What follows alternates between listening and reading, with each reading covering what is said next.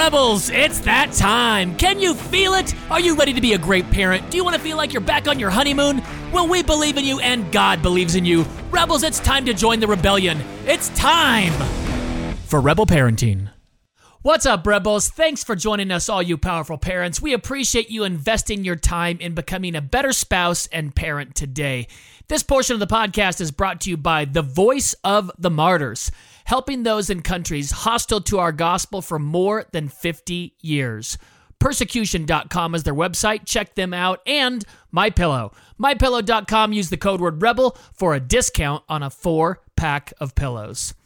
All right, Rebels, I have some questions for you.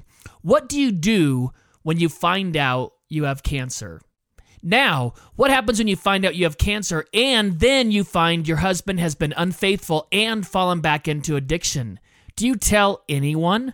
What if all this is true and you also run a large international ministry? Then do you tell anyone? What about telling everyone? And staying with your husband, working through your problems, and coming out stronger than ever. All this and more on today's broadcast featuring the amazingly wonderful Lysa TerKeurst, president of Proverbs 31 Ministries.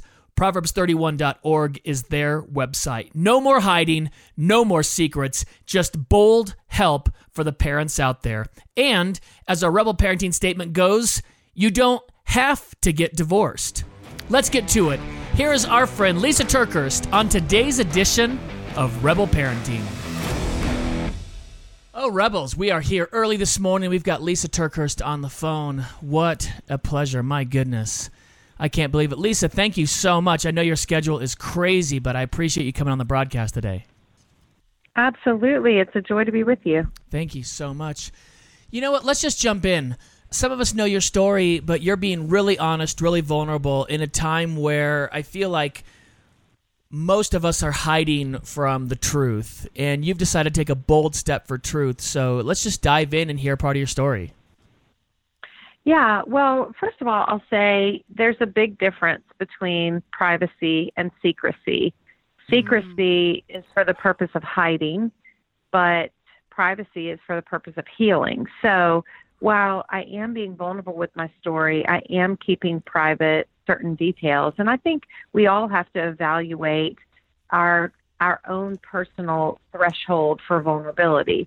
But what I know God has called me to do is not to share enough of my story to satisfy people's curiosity, but to share enough of my story and my family's story so that people lean in harder toward the faithfulness of God. And that's really my desire in this. And honestly, it's Art's desire as well. You know, and I think sometimes people think I'm the courageous one, but if we're real honest, the part of the story I have to carry is not nearly as difficult as the part of the story he has to carry. Yeah. Yeah. And so the real courageous one, I believe, is Art. But our story started to unravel about 3 years ago, almost 3 years ago to this exact week, where I found out he was having an affair and he'd gotten caught up in some substance abuse that was just not a typical part of our world. And I was shocked beyond what I could even express to you. And sometimes when I tell the story, you know, for the sake of time, I list off these facts and, you know, it sounds more like events that happened when in reality, this was an unraveling of everything I loved the most in my life. Yeah, and so it was devastating on many, many levels.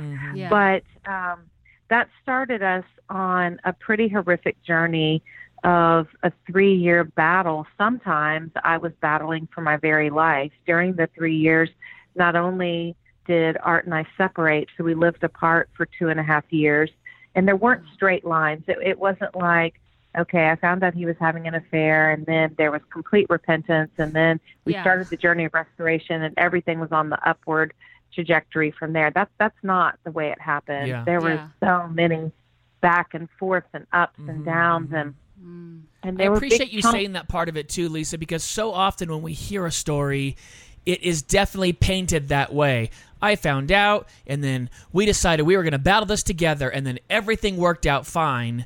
And that's not the way that it goes. It's not the way that it ever goes. It really doesn't. And the honesty, I think, is allowing so many more people to examine their own story and to look into their own lives and to say, we're real human beings. We go through real things.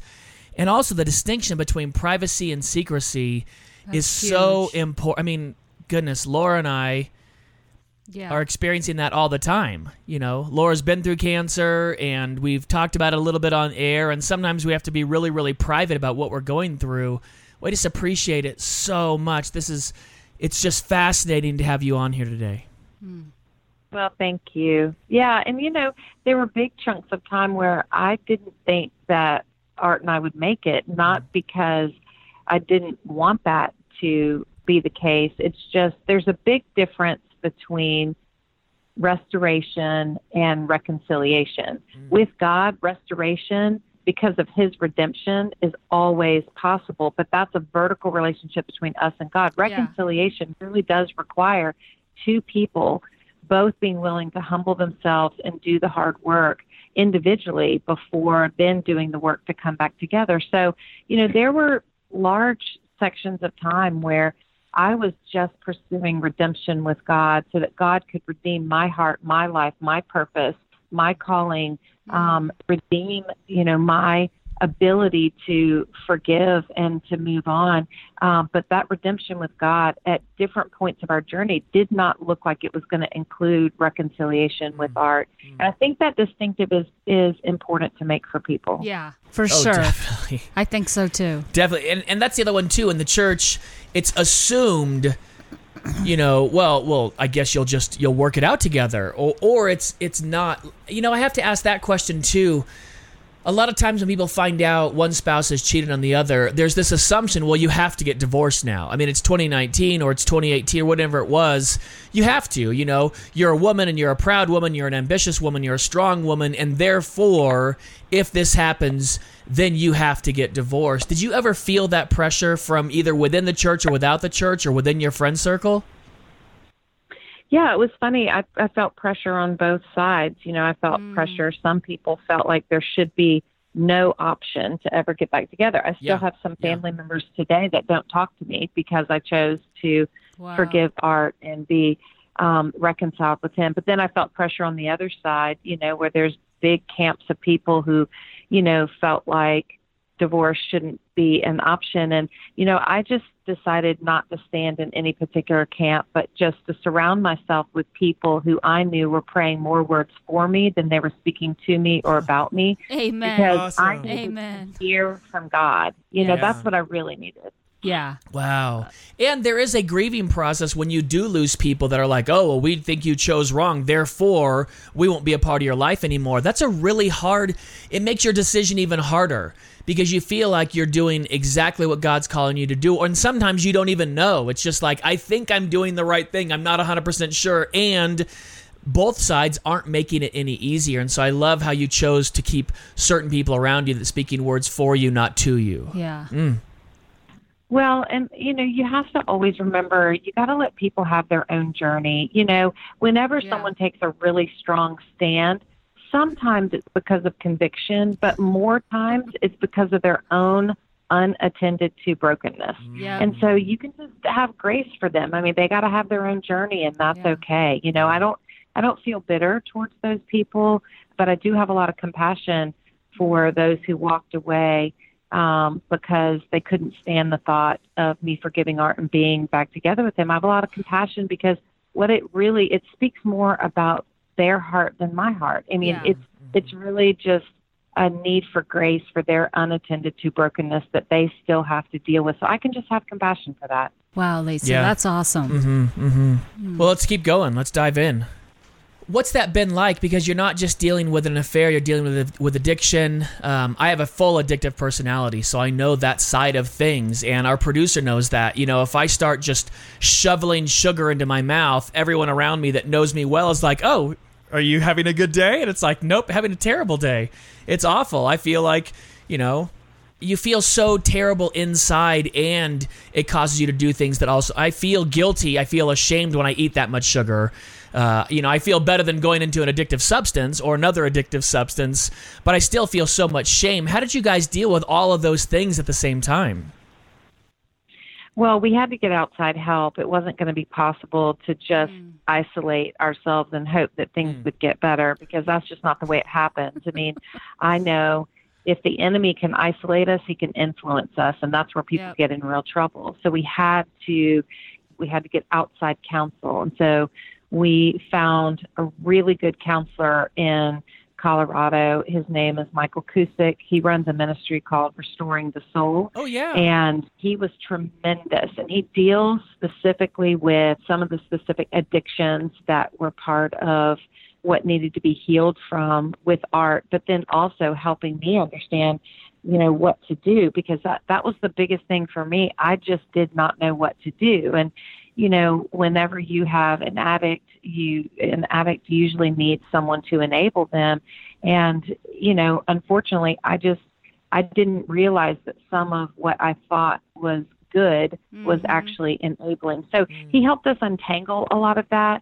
And the beautiful thing about counseling is you can almost lay your issues down, not in the middle of a heated battle, but in a way for true self-examination. And you can talk about things when the emotions aren't so high and it seems less personal. Yeah. It's just, it seems more logical in those situations. And so he was a tremendous counselor. And then Art and I also had to get individual counselors to help us work on ourselves, because it'd be easy for me to point my finger at Art and say, well, he was the one with the addiction. He was the one with the affair.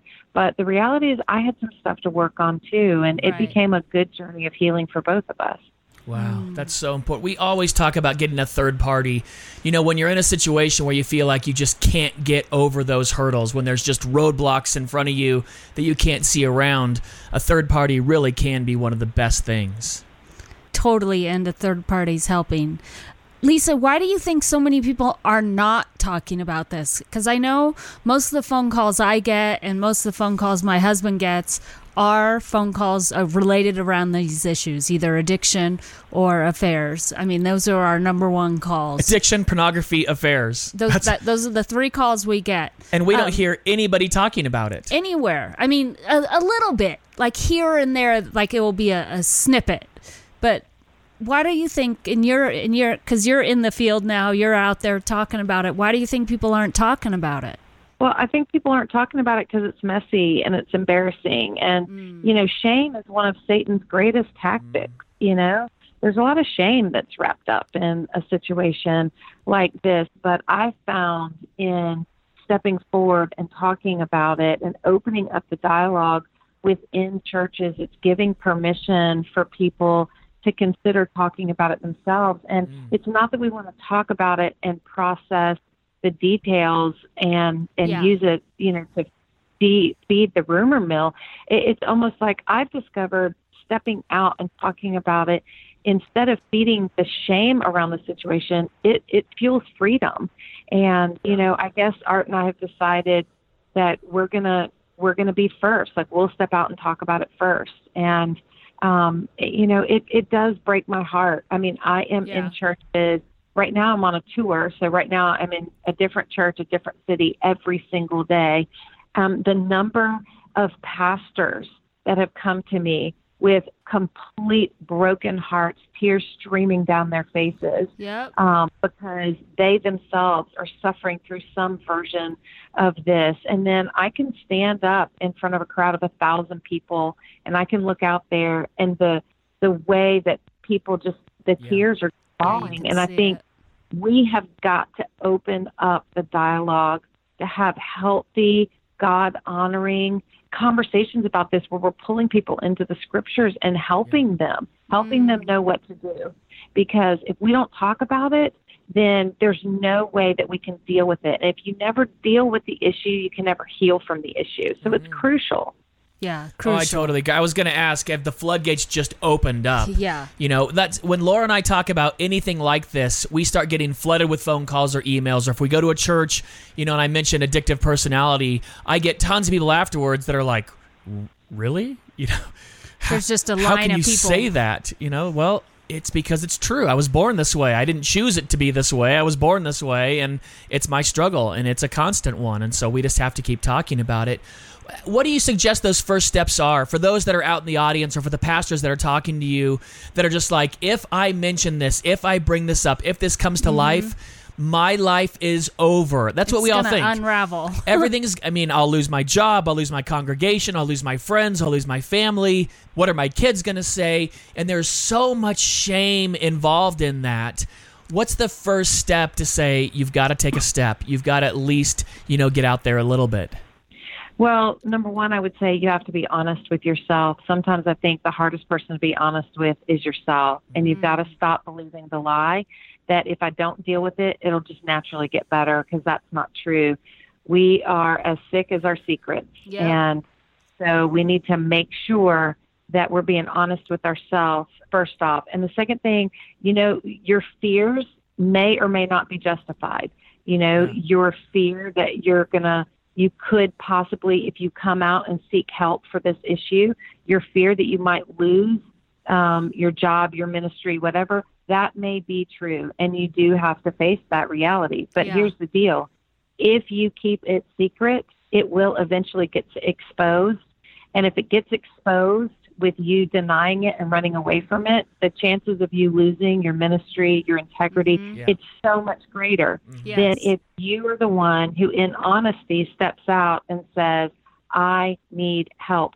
People, it's interesting, people's response to anything that I guess could lean in the direction of secret scandal or whatever, if you notice, people who hide from it, deny it, and let the rumor mill just take over their life while they're running from it, the public has no patience for that. Yep. Yeah. But people have great patience for people who step out in honesty and say, I have an issue and I need help. Yeah. That's where you find compassion. That's where you find healing. And that's your only chance to save your ministry, your family, your integrity, because we've got to walk the road of honesty. And yes, it may be hard. And yes, there will be consequences. And yes, you may lose some things. But you have a much greater chance of seeing all of that redeemed if you walk the pathway of honesty. Yeah. It's in the light where healing and hope and help can be found. Keeping things in darkness and living in secrecy, that is certain death. Mm-hmm. Yeah, for sure. Do you think that it needs to be like a public thing? Or I've been around long enough to where it seems like some people get some help just with a couple closed-mouth friends. And then that they walk through their journey just with like 3-4 people, and it gets really messy. And sometimes couples leave them as they're walking it out. And I was just wondering your distinction between that, because I know you've gone public. I just was curious. Yeah, well, like I said at the beginning of this, you have to determine your own threshold for vulnerability, you know? Yeah. And that's going to be dependent on so many factors. There's no way to put a blanket statement on this. You know, for some people, coming into the light may be, like you said, between them and their pastor and their counselor and, you know, a few close friends. I mean, you don't want to invite the weight of public opinion into your very private pain. Amen. Baby, do not.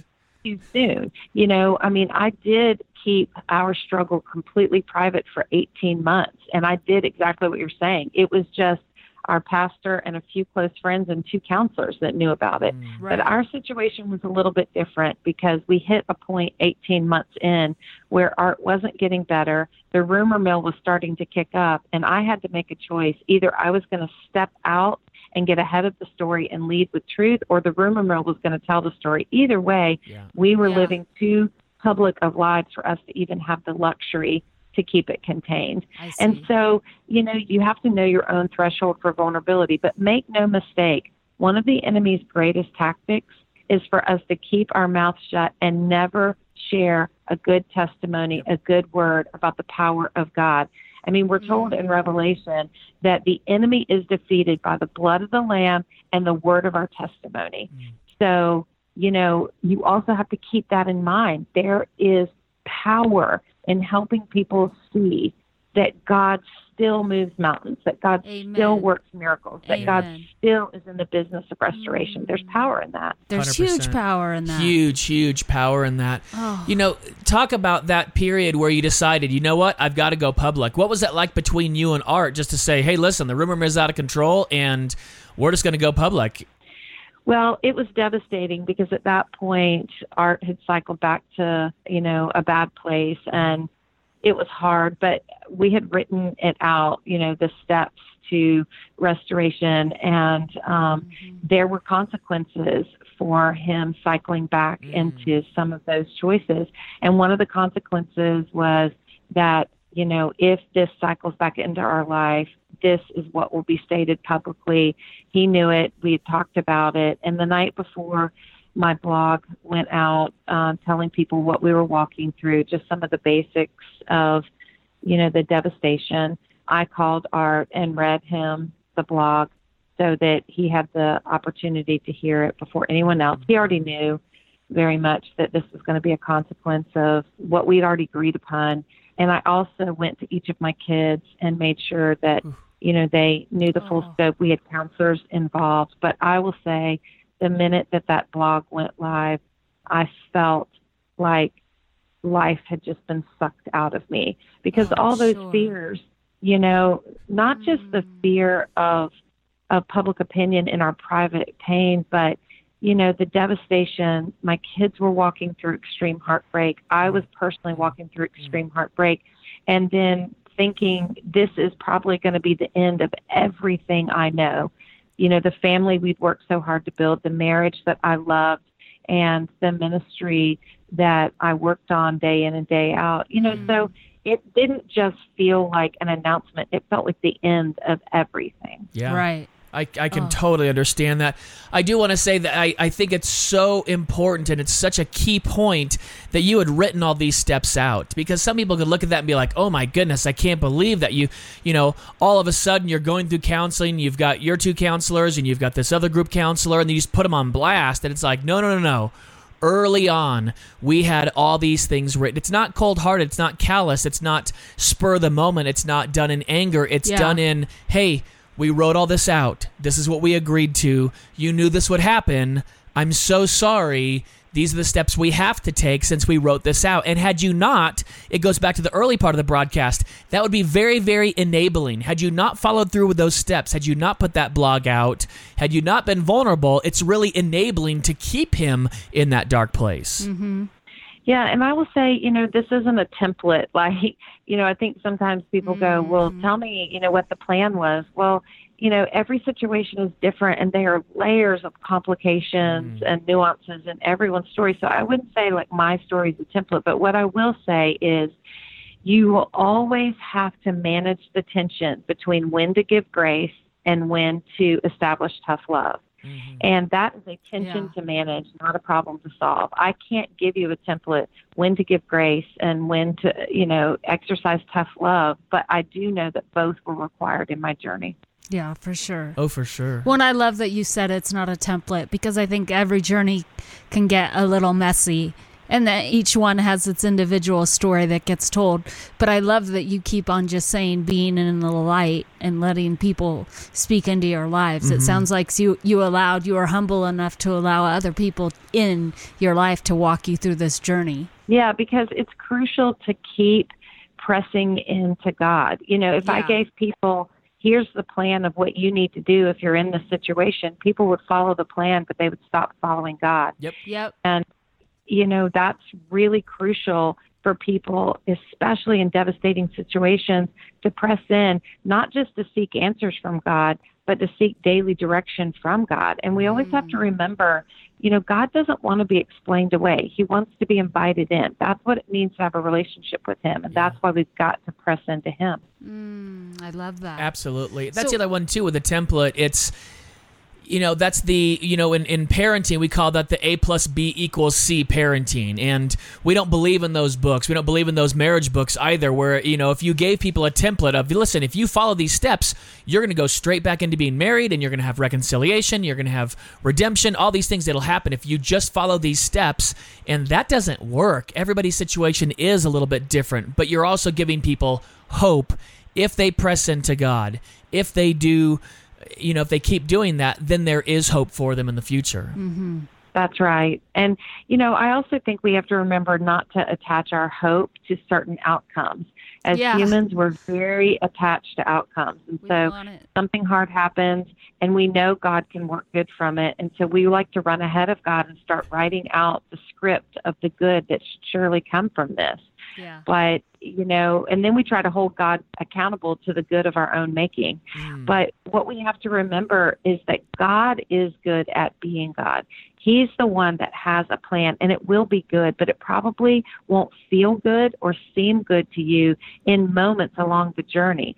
So we just have to trust there will be eventual good, but we can't get attached to outcomes of our own making, because our God is not that predictable, and God sees things that we don't see. He knows things we don't know, and that's where trust comes. 100%, 100%. So I know we have to get going off the show, but I just wanted to ask, what would you say to someone who's just coming out and just starting this journey and just found out that their husband's had an affair or their wife's had an affair? What would you say to this couple? What's some, when they come to you?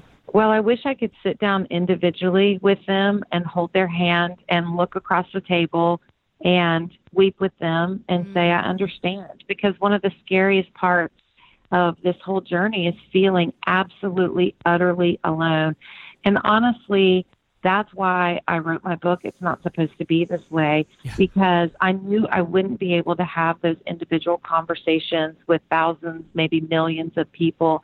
And so I wrote this book so that they could have something in their hands to feel like that there's a friend who gets it, who understands. And, you know, when I wrote this book, I didn't envision a crowd of people. I envisioned that one person sitting there in the middle of their own deep devastation, crying. And it's my way of just taking my heart and putting it right on the table for them so that they can feel like not only are they not alone, but that they'll know how to take the first few steps. And that's really what the book is all about. Oh, my goodness. Well, it's a beautiful book. Thank you so much. I mean, really, words won't do justice the gratitude that we express to you, because we get this all the time. And now we've got another resource, another person to point to say, listen, you can go through this. It is possible. You don't have to get divorced. That's one of the things we say here. You don't have to. You can. And sometimes it's necessary, and sometimes we believe in that, and that gets us in trouble too. But you don't have to every single time.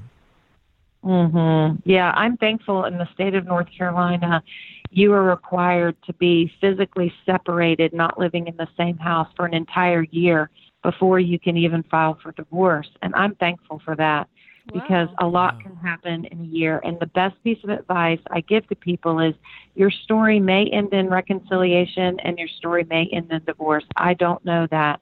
But what I do know is leave room for God to work and let time unfold. And that's really, really important. Yeah.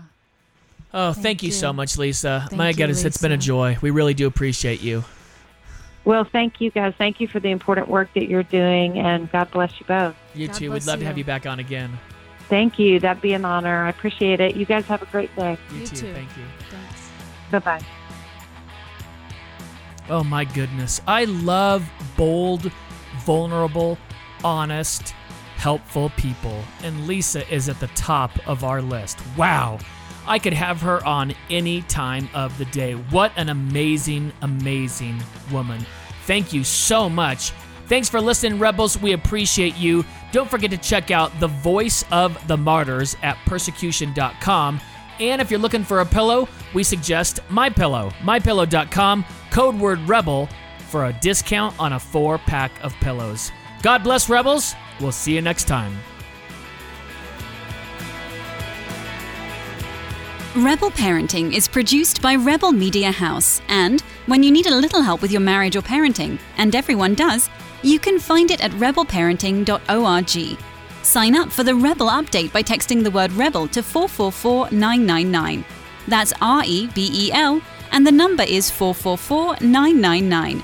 We love it when you share Rebel parenting with your friends and family, so thank you. God bless.